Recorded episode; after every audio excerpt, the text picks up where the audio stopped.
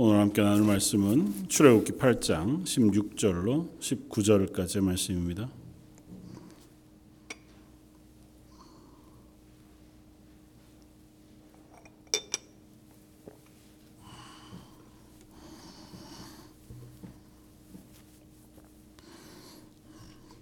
출애굽기 8장 16절로 19절까지.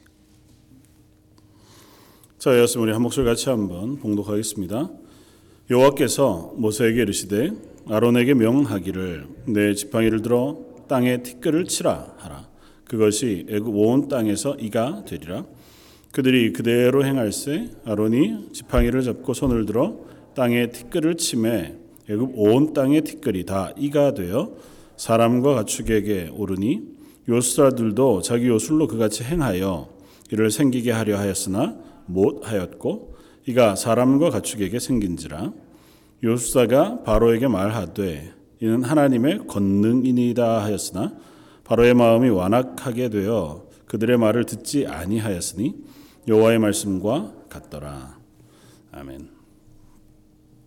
오늘은 어, 세 번째 재앙 부터 아홉 번째 재앙까지 를 살펴보면서 물론 뭐 재앙을 하나 하나 다 살펴볼 것은 아니고요.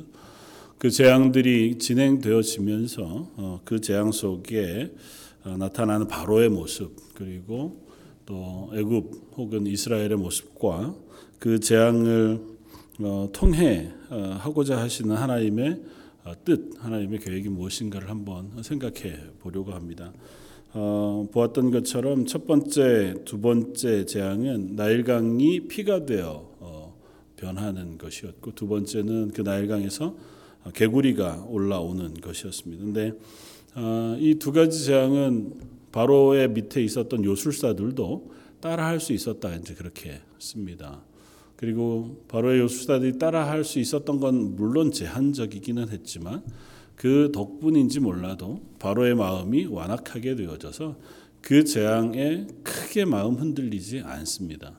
또 어, 애굽 사람들도 그 재앙으로 인하여 그들의 생사가 어, 위협에 빠지는 순간임에도 불구하고 그들은 다른 식으로 자기의 살 길을 찾고 그래서 어, 피로 변하자 그 주변에서 다시 우물을 파고 식수를 얻고자 하는 그와 같은 시도들을 하는 것을 보여줍니다. 그러니까 어, 이 재앙이 뭐 얼마나 크고 무서우냐에 상관없이 어, 그들이 처음 당한 그 재앙은 우리가 이것도 피할 수 있지 않을까 아니면 이건 우연히 생긴 일은 아닐까 고 하는 생각들을 그들이 하고 있다는 거죠. 그리고 셋째, 넷째, 다섯 번째, 여섯 번째 이렇게 재앙이 지나 점점 점점 횟수를 더해 가면서 어, 재앙의 강도도 조금 더 세져 가는 것 어, 같고 그들이 손쓸 수 없는 그리고 그들이 어, 도무지 감당할 수 없는 두려운 재앙이 중첩되어져 계속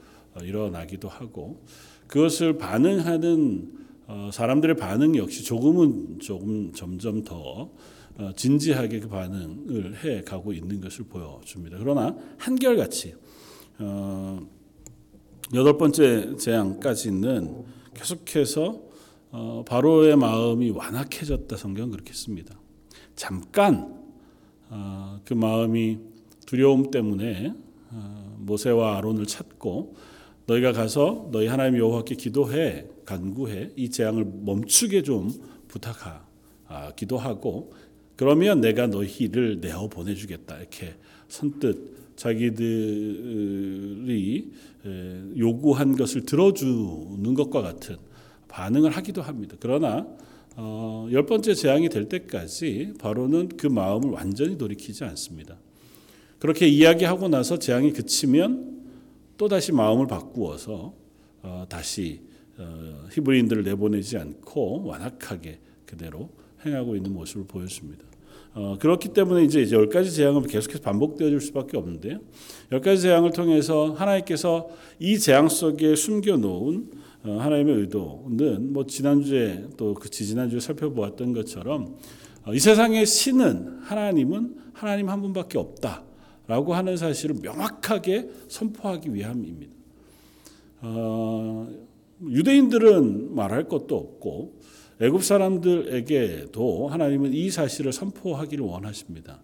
그들은 하나님을 알지 못했고 그 하나님이 누구신지에 대한 감각이 없었음에도 불구하고 죄악된 인간 그 깊은 속에 있는 하나님을 알만한 지식 그것이 그들로 하여금 우상을 섬기게 했단 말이죠. 그래서 애굽에 숱한 우상들이 있었고 그 우상들은 대부분 자기들이 눈에 보는 것, 자기들이 생각하기에 기대하고 소망할 만한 힘이 있는 무엇, 새 형상을 가져다가 우상으로 삼고 그 형상의 원래 힘을 가진 어떤 신이 있을 것이다. 라고 그들이 생각하고 그 신들을 섬겼단 말이죠. 그래서 뭐 강이든 또 혹은 태양이든 아니면 뭐 팔이나 어, 이 개구리와 같이 혹은 황소와 같이 어, 그들이 어, 가지지 못한 힘을 가진 것과 같은 것들에 대하여 우상을 만들고 그 힘을 가진 신들이 있을 것이다 그렇게 생각했습니다. 그런데 하나님이 열 가지 양들을 통해서 그것이 다 거짓이다고 하는 사실들을 명확히 드러내십니다. 그것들을 관장하는 것은 천지를 창조하신 하나님 한 분이시지 그것이 그것을 다스리는 아닌 그런 힘을 가진 신이 따로 존재하지 않는다고 하는 사실을 하나님이 재앙을 통해서 말씀해 주세요. 그래서 특별히 재앙을 내리실 때마다 반복되이 하시는 것이 있습니다. 모세와 아론을 통하여 바로와 바로의 신하들 앞에 명백하게 이 일이 하나님께서 내리시는 재앙이라는 사실을 공포해요. 아직 일어나기 전에. 그리고 그 재앙이 내려지고 나서 그것을 거둘 때에도 하나님께 간구하여 기도함으로 이 재앙을 거두어 주시기를 간구하고 그것을 통하여 이 재앙이 그치게 되어진다는 사실을 명확히 합니다. 그러니까 이 재앙의 주체는 하나님이세요.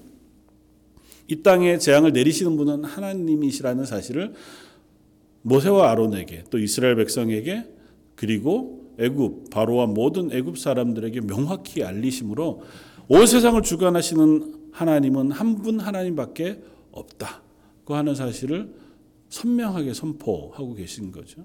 이것은 출애굽 당시에 이집트 그리고 히브리인들에게만 하신 것이 아니고 이 말씀을 지금 듣고 있는 이제 가나안으로 들어가기 위하여 어, 그 앞에 가데스 바네아라고 하는 어, 사막에 머물러 있는 어, 이스라엘 백성들 그리고 이제 들어가 정복하게 되어질 가나안 일곱 족속과 가나안 땅에 있는 사람들 그리고 그곳에서 정착해 살며 그들이 고백하게 되어지는 그 고백을 들을 숱한 이방 사람들에게 이 사실을 명확하게 확인시켜 주는 것입니다.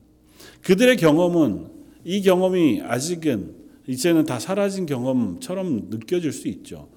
대부분 이 출애굽의 열 가지 재앙을 다 경험한 세대는 광야에서 죽고 말았으니까 지금 가데스 바네아에서 가나안 땅을 향해 들어가는 사람들은 그 경험이 없는 사람들이란 말이죠.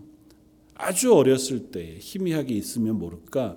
그러니까 들어서는 알고 있지만 그 하나님에 대한 실질적인 고백과 아, 그것들을 완전히 가지지 못한 이들에게 이 사실을 다시 한번 선포하여 주심으로 온 세상에 하나님 유일하신 하나님밖에 없다.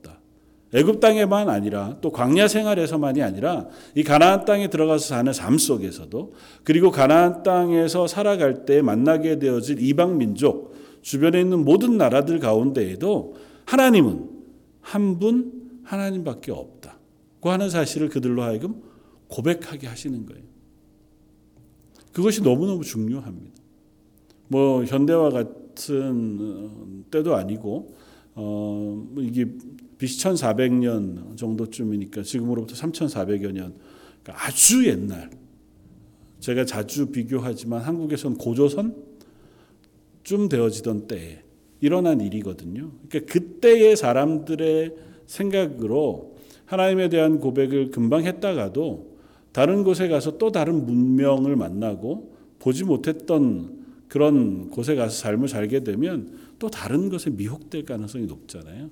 하나님 그것을 사전에 예방하시고 그것들조차 하나님이 주관하시고 하나님 다스리신다고 하는 사실에 대해서 선명하게 깨닫게 하시기 위하여 이 열 가지 재앙들을 순서대로 점차적으로 그들이 확인하게 하는 그와 같은 일들을 행하신다는 것이고 그리고 우리가 고백하는 것처럼 출애굽하는 유대인들, 히브리인들도 하나님에 대한 명확한 신앙 고백을 아직은 하지 못하고 있습니다.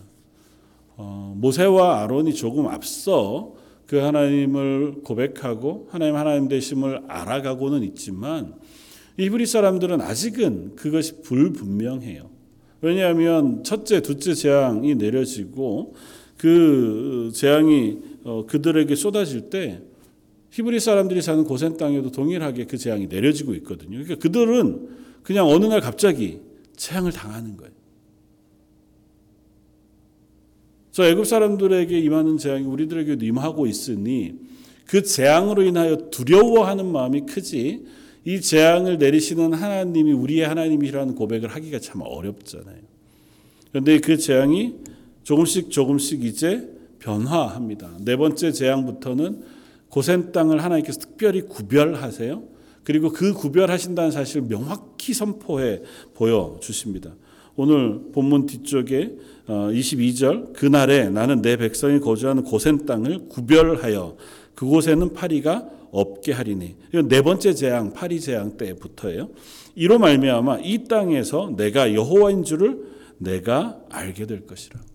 하나님께서 이스라엘 백성들 그들이 사는 고센 땅을 특별히 구별하시겠다고 선언하시고 그 약속을 먼저 하세요.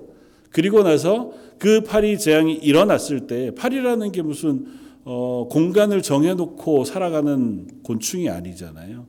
걔네들이 움직이면 어디든 갈 수 있는 것이 파리들임에도 불구하고 온 애굽 땅 전역이 파리로 들끓었습니다. 물론 파리만이 아니라 뭐 다섯 번째 어, 독종으로 인하여 온 가축이 죽을 때에도 고센 땅에 있는 히브리인들의 가축에는 아무 영향을 미치지 않습니다. 뭐 하늘에 우박이 내리고 불이 내릴 때에도 온 세상이 캄캄하게 되어지던 그때에도 고센 땅은 아무런 영향을 받지 않아요. 그리고 하나님께서 그렇게 너희를 보호하신다고 말씀하세요. 그러니까 이 과정이 반복되어지면서 이 히브리 사람들, 유대인들은 그 하나님을 배워가는 거죠. 또 다른 반대쪽에서는 바로와 애굽 사람들의 입장에서 이해할 수 있습니다. 그들은 그냥 평상시에선 굳이 하나님을 감각할 이유가 없습니다. 알지도 못했고요. 모세와 아론이 와서 하나님 여호와에 대해서 이야기한다고 한들 그들이 그것에 대해서 관심을 갖게 되어질 일이 별로 없어요. 왜냐하면 그 여호와 하나님이 히브리인들의 하나님이라는 거잖아요. 근데 히브리인들은 누구예요? 우리들이 노예로 부리는 사람들이에요. 노예로 부리는 사람들의 신 이래 봐야 무슨 힘이 있겠어요? 우리의 신들이 훨씬 힘이 있으니까 쟤네들을 우리의 노예로 잡는 것. 고대에는 그런 생각이 있었단 말이죠. 그러니까 모세와 아론이 이야기해도 그것에 별로 관심을 가질 이유가 없습니다. 그러던 바로의 신하들의 태도가 조금씩 변해요. 재앙이 반복되어지면서 그들이 바로에게 가서 이야기합니다. 오늘 본문에 우리가 읽잖아요. 10절, 아, 19절. 요술사가 바로에게 말하되 이는 하나님의 권능이니이다. 자기들이 이제는 따라할 수 없어요. 그런 것을 보고 이것은 하나님의 권능입니다. 아, 이건 우리가 따라할 수 없는 겁니다. 이건 분명히 어떤 특별한 신의 능력이 일어난 것입니다. 라는 고백을 해요. 이것에서 그치지 않고 뒤에 가면 이제 바로의 신하들이 바로를 설득합니다. 이것 때문에 우리가 다 죽게 되었습니다. 이제는 바로의 마음을 돌이켜서 저들 내보내는 것이 좋지 않겠습니까? 그렇게 마음을 변해가요. 이걸 통해서 우리는 한 가지 사실을 알 수 있습니다. 자연인인 우리가 하나님을 어, 깨닫는 그리고 하나님을 하나님의 능력을 우리가 깨닫는 어, 방식은 아마 이 두 가지 방식으로 물론 이제 또 다른 방식들도 충분히 얘기할 수 있지만 오늘 본문을 통해서 확인한다면 첫 번째는 이 바로와 애굽 사람들의 입장처럼 그들의 인생이 흔들릴 때 그냥 평안하던 인생에 내가 어떻게 할 수 없는 어, 일들을 만나서 내 인생의 발판이 흔들려 갈 때, 그때 비로소 우리는 하나님을 인식할 기회가 생깁니다. 전혀 하나님을 모르는 사람들도 어, 어떤 위기의 순간에 무엇인가를 기대해서 의지할 것들을 찾잖아요. 그래서 찾는 게 뭐 우상들이고 뭐 또 다른 것들을 의지하기도 하지만 그 순간에 하나님이 그들에게 알려진다면 그때에 그들은 비로소 하나님을 발견하고 하나님을 찾을 수 있는 순간이 돼요. 그냥 평탄할 때, 그냥 아무 일 없을 때에 하나님을 찾게 되어지는 건 참 드문 일입니다. 물론 전도를 통해서 또 하나님의 특별한 은혜 가운데 하나님의 말씀이 들려짐으로 그 일들이 가능하지요. 그러나 그런 때에도 보통은 괜찮을 때에는 별로 귀담아 들려지지 않습니다. 옆에서 아무리 전도를 하고 야 교회 가자. 하나님 너를 정말 사랑하신다 얘기해도 음, 고마워 끝이지. 그래서 어, 정말 그래? 내가 한번 그 하나님을 만나보고 싶은데 그 하나님이 어떤 분이야? 라고 하는 마음을 잘 갖게 되지 않아요. 그런데 내 인생이 흔들리면 어떤 변곡점이 생기면 그것이 꼭 위기 상황이 아니라 하더라도 내가 어찌할 수 없는 상황에 놓여지게 되면 그러면 무엇인가 우리가 기대할 무엇을 찾게 되어지고 그때 하나님이 소개되어진다면 하나님 만나게 되어질 가능성이 있다는 거죠.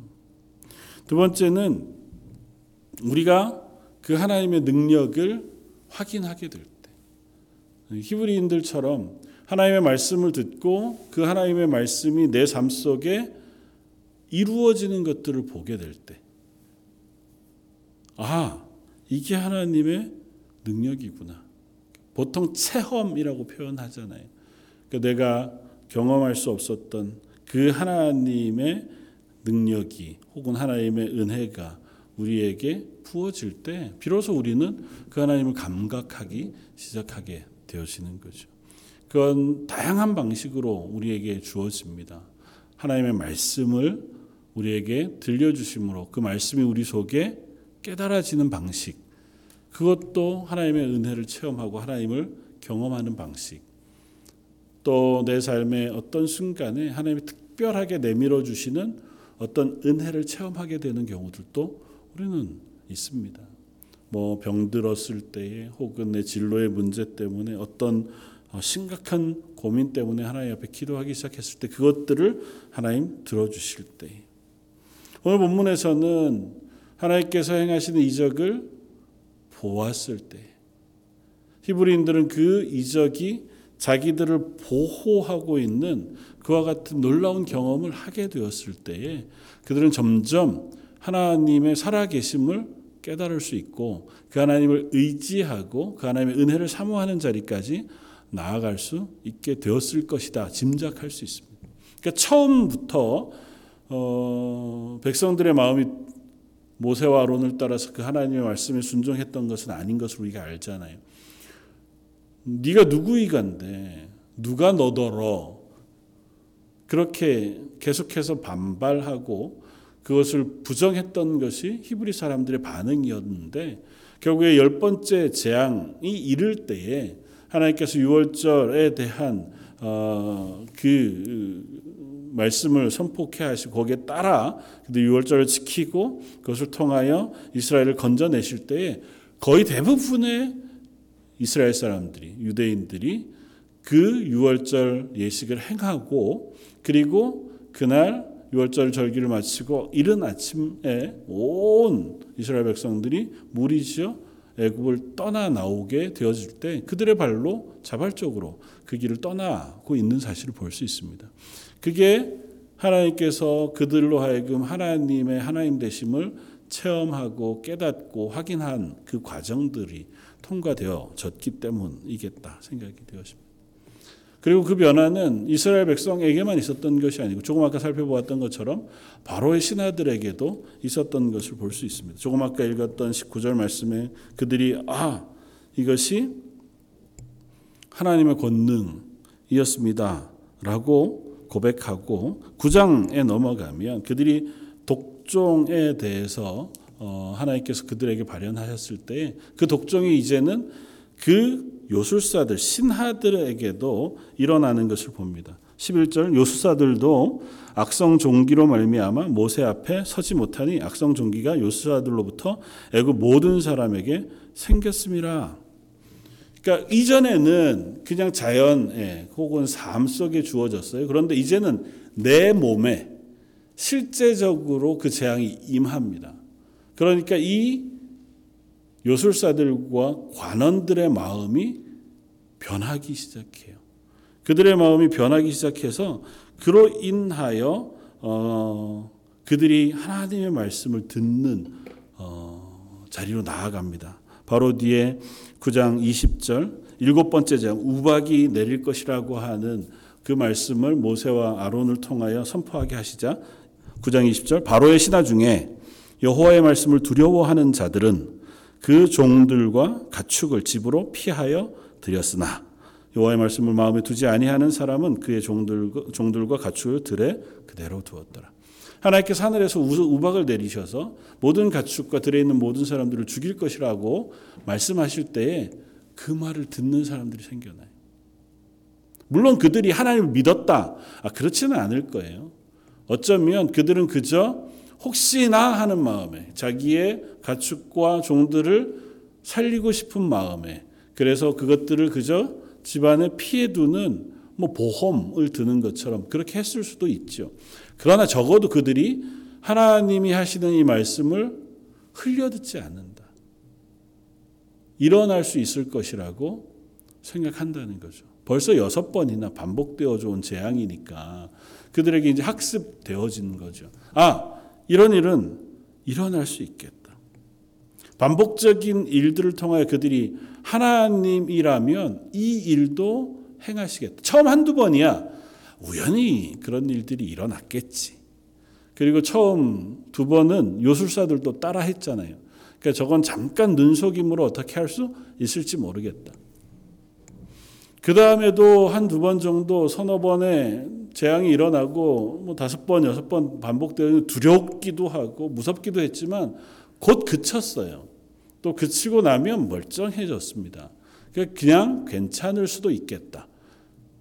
그렇게 넘어갈 수도 있었지만 이 사람들은 적어도 그 일로 통하여 배운 거죠.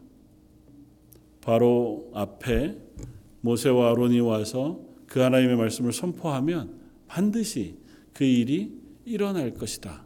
고 하는 사실을 그들이 짐작할 수 있었습니다. 하나님을 알아가는 방식, 또 하나님께서 바로 앞에 이 열 가지 재앙을 행하시는 이유와도 연관되어져 있어요. 굳이 열 번이나 계속해서 여러 번 반복하여 긴 시간을 두고 이렇게 안 하셔도 하나님 이스라엘 구원하실 수 있죠. 단번에 애굽 사람들 모두를 죽일 수도 있으셨을 터이고 뭐 바로의 마음을 한 순간에 꺾으실 수도 있었을 것입니다. 그럴 만한 재앙을 내리시기도 뭐 충분히 하실 수 있었을 거예요. 그러나 점차적으로 그들의 마음이 계속해서 변해갈 수 있는 기회를 제공하시는 것은 하나님이 그들을 향하여 하나님 되심을 선포하는 방식이에요. 그건 지금도 동일합니다. 하나님 오래 참으시는 분이라고 우리가 성경을 통하여 배우잖아요. 그 하나님의 성품인 거예요.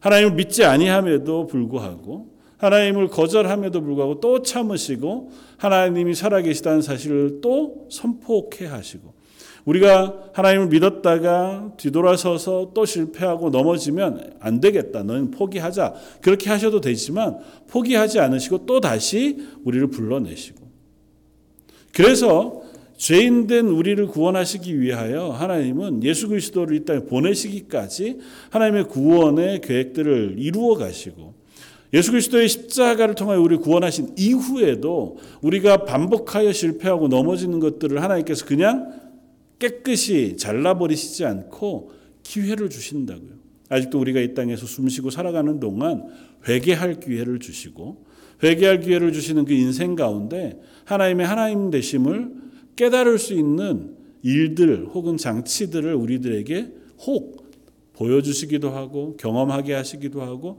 말씀을 통해서 들려주시기도 하고 또 은혜 가운데 깨닫게 해주시기도 한, 한다는 거죠. 그걸 통해서 하나님은 어떻게 해요?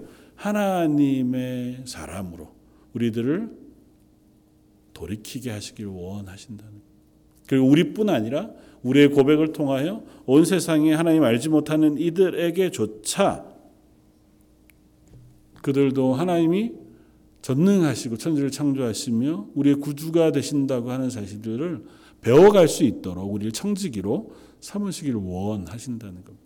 그래서 아직도 하나님은 이 땅을 완전히 심판하시지 않고 기다리고 계시다는 겁니다. 예수님 부활 승천하시면서 내가 빨리 다시 올 것이라고 말씀하셨습니다. 심지어 뭐라고 표현하셨냐면 이 중에서 얼마는 내가 다시 오는 것을 볼 사람도 있을 것이다 하고 말씀하셨어요. 그러니까 그 얘긴즉슨 이 사람들이 다 죽기 전에 예수님 다시 오실 것이다. 그렇게 말씀하셨다는 거잖아요. 그래서 초대교회 사람들은 기꺼이 자기 모든 재산을 팔아 교회 앞에 놓고 그것으로 가난한 자들을 다 돕고 그리고 복음을 증거하고 함께 모여 예배하고 살아가는 일 그것에 전념할 수 있었습니다. 왜냐하면 예수님 곧 오실 것이기 때문에. 그래서 초창기에는 성경 복음서도 쓰여지지 않았어요. 왜냐하면 예수님 곧 오실 건데요. 뭐. 그리고 예수님 만났던 사람들이 여전히 우리 안에 있으니까요. 그래서 점점 점점 예수님과 동행했던 제자들, 예수님의 말씀을 들었던 증인들이 하나 둘씩 죽어가니까 아 이대로는 안 되겠다. 그 예수님의 말씀을 기록해 보관해야겠다. 하나님 그들에게 마음을 주셨기도 하고 그래서 비로소 복음서들이 쓰여지고 또 그것을 통하여 예수 그리스도의 복음이 우리들에게 남겨지기도 했습니다. 뭐 예수님 그렇게 말씀하셨는데 왜 그러면 아직까지 안 오셨습니까? 예수님이 말씀하신 것은 우리가 정확한 의미를 또 우리가 살펴보아야 하겠지만 곧 올 거다. 그것이 결코 길지 않을 거다. 물론 하나님의 시간 안에 하나님의 계획 가운데 이루어질 것이지만 결코 조심하지 않으면 너희가 깨어 있지 않으면 그때가 속히 임할 것이다고 하는 사실 너희가 잊지 말아라. 예수님 거듭 말씀하시잖아요. 때가 곧 임할 것이다. 마치 도적과 같이 부지불식간에 하나님의 나라가 이 땅에 임할 것이다. 근데 그 임하시는 나라가 우리가 나태하고 우리가 그냥 언제 오실지 모르겠다고 생각할 만큼 오래 이렇게 시간이 가고 있는 것은 전적으로 하나님의 오래 참으심 때문이다. 하는 사실 우리가 충분히 짐작할 수 있습니다. 하나님께서 아직은 하나님의 백성들을 더 사랑하시고 이 땅 가운데 하나님의 구원할 사람들의 수를 채우시기를 원하시는 것이고 하나님 앞에서 그 시간의 개념이라는 건 우리의 개념과는 전혀 다르니까요. 천년이 하루 같고 하루를 천년 같이 사시는 하나님 앞에 오늘 당장이라고 하는 그 시간의 개념은 또 다른 의미를 가질 겁니다. 그러나 분명한 것은 그 하나님께서 오늘도 심판하시지 않고 이 죄악된 세상을 그 아직도 참아주고 계신 것은 그 가운데서 하나님의 사람들을 모으시고 계심이고 하나님의 극률하심을 우리에게 부어주시기 때문이다. 그런데 여기에 반대되는 한 사람이 있습니다. 바로라고 하는 사람.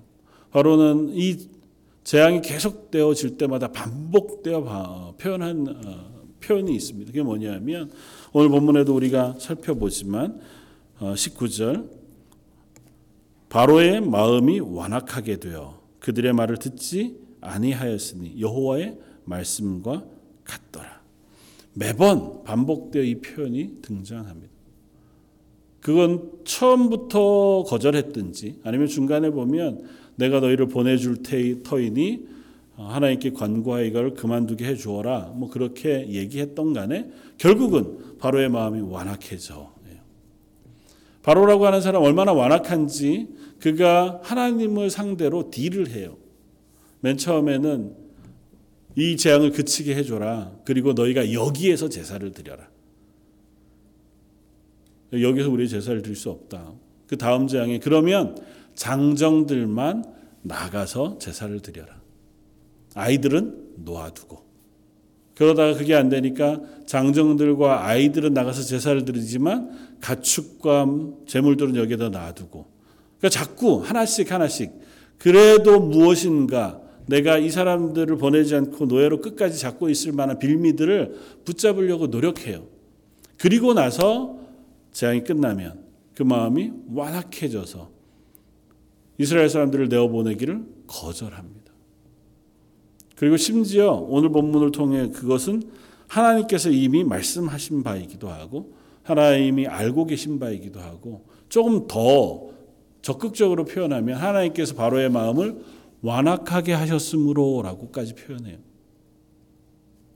그 하나님께서 일부러 바로로 하여금 이 재앙이 반복되게 하기 위해서 그의 마음을 강팍하게 하셨을까요? 오늘 본문 뒤에 나오는 그 본문에도 동일하게 그렇게 말씀합니다. 하나님께서 바로의 마음을 강팍하게 하셨다. 9장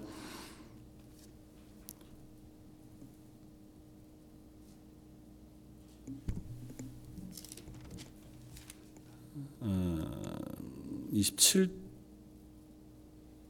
아 10장 27절. 여호와께서 바로의 마음을 완악하게 하셨으므로 그들을 보내기를 기뻐하지 아니하고 여덟 번째 재앙도 똑같아요. 20절에 10장 20절에 그러나 여호와께서 바로의 마음을 완악하게 하셨으므로 그러니까 하나님께서 그들의 마음을 완악하게 하셨다고 표현해요. 앞서 표현한 그 전의 재앙에는 어, 바로의 마음이 완악하여예요. 그가 마음이 완악해서 어, 이스라엘 백성을 내보내지 않았다고 표현했는데 나중에 여덟 번째, 아홉 번째 재앙에 가면 하나님께서 바로의 마음을 완악하게 하셨으므로 이 표현을 우리가 어떻게 이해할 것이냐 하는 거죠. 그건 뭐 전에도 몇 번 설명했지만 하나님께서 그 마음의 완악함을 내버려 두셨으므로라고 이해하는 게 맞습니다. 하나님께서 그의 마음을 돌이키실 수 있으세요. 그의 마음을 돌이켜 이스라엘 백성을 내어보내게 할 수 있으십니다. 그러나 하나님이 그가 완악한 마음을 먹는 그대로 내버려 두심으로예요. 원래 완악했던 바로였잖아요. 그리고 그 마음을 돌이키지 않아요. 그리고 돌이키지 않으려고 하는 바로의 마음을 하나님께서 그냥 통째로 내버려 두심으로예요. 예수님을 팔았던 가론 유다에게도 가론 유다의 마음속에 사탄이 들어갔더라 이미 사탄이 들어갔다 요한복음은 그렇게 기록하거든요. 그것은 사탄이 가론 유다가 예수님을 팔 마음이 전혀 없는데 예수님을 너무 사랑하고 예수님을 순종하고자 하는 마음이 있는데 사탄이 들어가서 그의 결심과 마음과 반대로 예수님 팔 마음을 넣었더라 그게 아니에요. 사탄의 유혹에 가론 유다가 넘어간 거예요. 그리고 그것을 내버려 두시는 거예요. 맨 처음 아담이 선악과를 따먹을 때에 하나님께서 그를 막으실 수 있습니다. 왜 못 막으시겠어요? 하나님께서 그들을 생명나무로 나아가는 그 길을 막으셨듯이 선악과를 알게 하는 그 나무로 가는 것 막으실 수 있었을 거예요. 그래도 에덴 동산에서의 삶이 전혀 부족하지 않았을 겁니다. 그러나 사다니와 하와를 꿰고 하와가 그 선악과를 따먹는 것에 하나님께서 그냥 그대로 내어버려 두셨어요. 그게 그들의 자유의지예요. 하나님을 거절하고 하나님의 언약을 깨어버리고자 하는 그 죄를 스스로 범하는 것. 지금 바로가 하나님 앞에서 그 마음이 완악해지고 하나님께서 그 마음을 완악하게 하셨다는 표현은 하나님의 일하심을 보고 하나님의 하나님 되심을 보고도 그 마음에 그 하나님의 마음에 불순종할 마음 그대로를 내버려 두시는 거예요. 그래서 하나님은 이 열 가지 재앙을 통과하게 하시는 겁니다. 이 사실을 통해서 우리가 유추해 볼 수 있는 건 전혀 반대의 경우예요. 하나님께서 우리의 마음을 내버려 두시지 않을 때 우린 그것을 뭐라고 표현할까요? 은혜라고 표현합니다. 하나님이 그냥 우리를 내버려 두실 수 있는데 내버려 두시지 않고 우리의 마음을 바꾸신단 말이죠. 그걸 우리는 은혜라고 표현합니다. 우리의 인생이 흔들릴 때 무엇인가 큰 어려움을 만나게 되었을 때에 하나님 앞에 우리가 그것을 인하여 간절히 기도하게 되거나 아니면 내 욕심대로 되지 않는 일로 인하여 낙심하게 되었을 때 하나님께서 그 마음으로 하여금 하나님을 찾게 하시고 그 하나님의 은혜를 구하게 하시고 그 하나님의 은혜를 경험하게 하시면 우리가 변하잖아요. 세상의 욕심을 따라서 그것으로 실패하고 그렇게 살아가는 삶의 자리가 아니라 그것으로 교훈받아 하나님의 은혜를 구하고 하나님이 이끄시는 대로 내가 나아가겠습니다. 그렇게 마음이 바뀌어진단 말이죠. 그걸 우리는 은혜라고 표현한단 말이죠. 그래서 몇, 어, 몇주 전에 말씀을 나누었던 것처럼 어, 그고 옥하는 목사님이나 어, 어른 목사님들이 설교한 것처럼 고난도 어, 축복이라고 하시는 표현은 그런 의미에서 고난은 고난이죠. 왜 축복이겠어요? 그런데 고난을 경험할 때 하나님께서 우리를 내버려 두시지 않고 그 고난을 만나면 보통은 우리의 반응은 그것 때문에 좌절하거나 슬퍼하거나 그것으로 인하여 낙심하거나 그것으로 인하여 실망하거나 분노하는 게 당연한 인간의 반응이잖아요. 그런데 개 중에 하나님의 사람들에게 하나님 그 고난을 통과하는데 하나님의 사람들의 마음 속에 하나님을 의지할 마음과 하나님의 은혜를 구할 마음과 하나님으로 인하여 감사할 마음을 넣어 주신다고요. 그래서 고난도 축복일 수 있다고 하는 사실을 이야기하는 겁니다. 고난이 고난으로만 끝나면 어떻게 축복이 되겠어요? 그러나 그 과정을 통과하면서 하나님을 발견하게 되고 그 전에는 찾지 않았던 하나님의 하나님 되심을 우리가 찾고 그 하나님 앞에 무릎 꿇고 하나님의 은혜를 구하는 자리에 서 가다가 그 은혜를 구하는 우리들에게 하나님께서 반응해 주셔서 우리를 하나님의 은혜로 덮어 주시고 하나님의 사람으로 만져 주시고 위로해 주실 때에 그것이 놀라운 하나님의 손길로 하나님의 은혜로 누려지는 것이죠. 그러면 그것 없이 살아가는 것보다 그 하나님의 은혜를 배우고 하나님을 알아가는 삶이 당연히 복된 삶이 될 수밖에 없다는 겁니다. 그런 의미에서 고난도 축복일 수 있는 거죠. 물론 모든 고난이 다 그렇게 뭐 그렇게까지 설명할 필요는 없죠. 그러나 이 열 가지 재앙을 통과하면서 이스라엘 백성들은 하나님을 알았습니다. 이스라엘 백성은 고사하고 나중에 열 가지 재앙이 다 끝나고 나서 이스라엘 백성이 출애굽할 때 따라 나온 사람들이 있었습니다. 성경 그들이 그들을 어떻게 표현하냐면 허다한 잡족들이 이렇게 표현해요. 되게 좀 민구한 표현이긴 하지만 히브리인들 유대인들이 아닌 사람들 중에 출애굽할 때 따라 나온 사람들의 무리가 꽤 많았다고 성경이 알려줍니다. 그 중에 뭐 이집트 사람들도 있었을 테고 또 가나안 미디안 사람들도 있었을 겁니다. 이집트 안에는 여러 민족들이 섞여 있었을 터이니까 그 안에 살고 있던 여러 사람들의 종류들이 그 하나님의 재앙 열 가지 재앙을 보고 그 하나님을 배워 그들이 출애굽할 때 따라 나온 사람들이 있었을 거라는 이스라엘 백성이 가나안에 들어갈 때에 큰 역할을 감당했던 한 지파가 레위 지파였습니다. 그리고 레위 지파의 계보들을 얼마 전에 우리가 살펴보았었잖아요. 살펴볼 때 그 레위 지파 중에서 특별히 비느하스라고 하는 한 사람이 미디안 여인들과 음행하여 범죄하던 이스라엘 그 앞에 하나님의 열심으로 그 하나님의 저주를 끊어내는 역할을 감당했단 말이죠. 근데 그 비느하스의 아버지를 보면 그 아버지가 결혼한 그 사람의 이름을 이렇게 분석해 보면 뭐 정확하진 않겠죠. 이름만 가지고 다 알 수 없지만 그러나 그가 아마 애굽에 있는 흑인 이름을 사용하는 그러니까 그 사람이 어, 피부가 검다고 하는 어, 표현을 가진 그와 같은 이름을 형태를 가진 것으로 보아서 아마 출애굽할 때에 같이 나온 그런 사람들 중에 한 사람과 결혼하여 아마 자녀를 낳은 것이 아닐까 뭐 그렇게 이해하기도 합니다. 그러니까 그런 사람들도 있었던 거예요. 그들에게는 이 재앙이 은혜였던 거죠. 이 재앙을 경험하고도 바로는 변하지 않았습니다.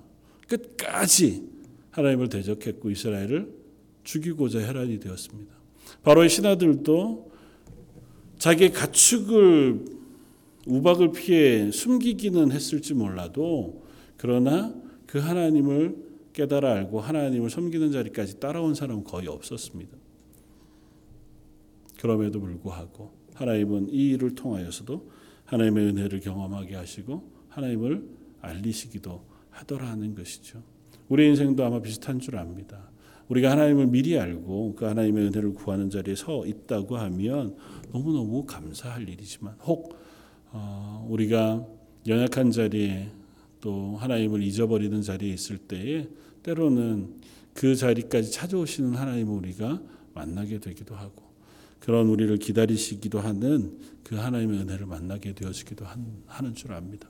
빠른 시간 내에 또 우리의 삶의 곳곳에서 하나님의 말씀에 반응하고 하나님의 말씀을 듣고 그 은혜에 반응하는 것 그것이 우리에게 주어진 가장 큰 하나님의 은혜인 줄 알아서 우리가 수시로 시시때때로 뭐 주일마다 혹은 우리가 매 삶의 자리에서 하나님의 말씀을 읽고 묵상하는 그 순간순간마다 하나님의 말씀을 듣고 은혜로 반응할 수 있는 그래서 하나님의 사람으로 살아갈 수 있는 저 여러분들이 되신다면 그것이 이 땅을 하나님의 사람으로 살아가는 가장 힘있고 아름다운 방식이 되어지리라고 믿습니다. 한번 같이 기도하겠습니다. 하나님, 어, 바로는 열 가지 재앙에도 불구하고 하나님의 은혜를 깨닫지 못하고 하나님 앞에 돌이켜 회개하지도 않고 하나님 앞으로 하나님의 사람으로 변화되지도 못했습니다. 애굽 사람들도 그러했고 또 개중에는 어, 하나님의 말씀, 하나님의 이적을 보고 하나님을 발견한 사람들도 있었음을 고백합니다. 감사하게도 저희들에게는 하나님의 말씀을 들려주시고 그 말씀을 깨달아 알아 그 말씀 앞에 반응하여 하나님의 은혜를 구하는 자리에 서게 해주시니 감사합니다. 저 런던 제일장로교에 속한 모든 성도들은 하나님의 말씀 앞에 반응하는 사람 되게 해주시고 그 말씀으로 인하 이 땅에서 하나님의 맡기신 인생을 청지기로 기쁘고 감사하게 살아낼 수 있도록 매 순간마다 하나님의 은혜로 능력으로 덮어 주옵소서. 남은 일주일도 하나님 은혜를 구합니다. 저희의 삶의 연약한 부분까지 찾아오셔서 저희를 붙드시는 하나님의 능력을 저희가 매 순간 고백하며 만나게 되어지길 원하옵고 오늘 말씀 예수님 이름으로 기도드립니다. 아멘.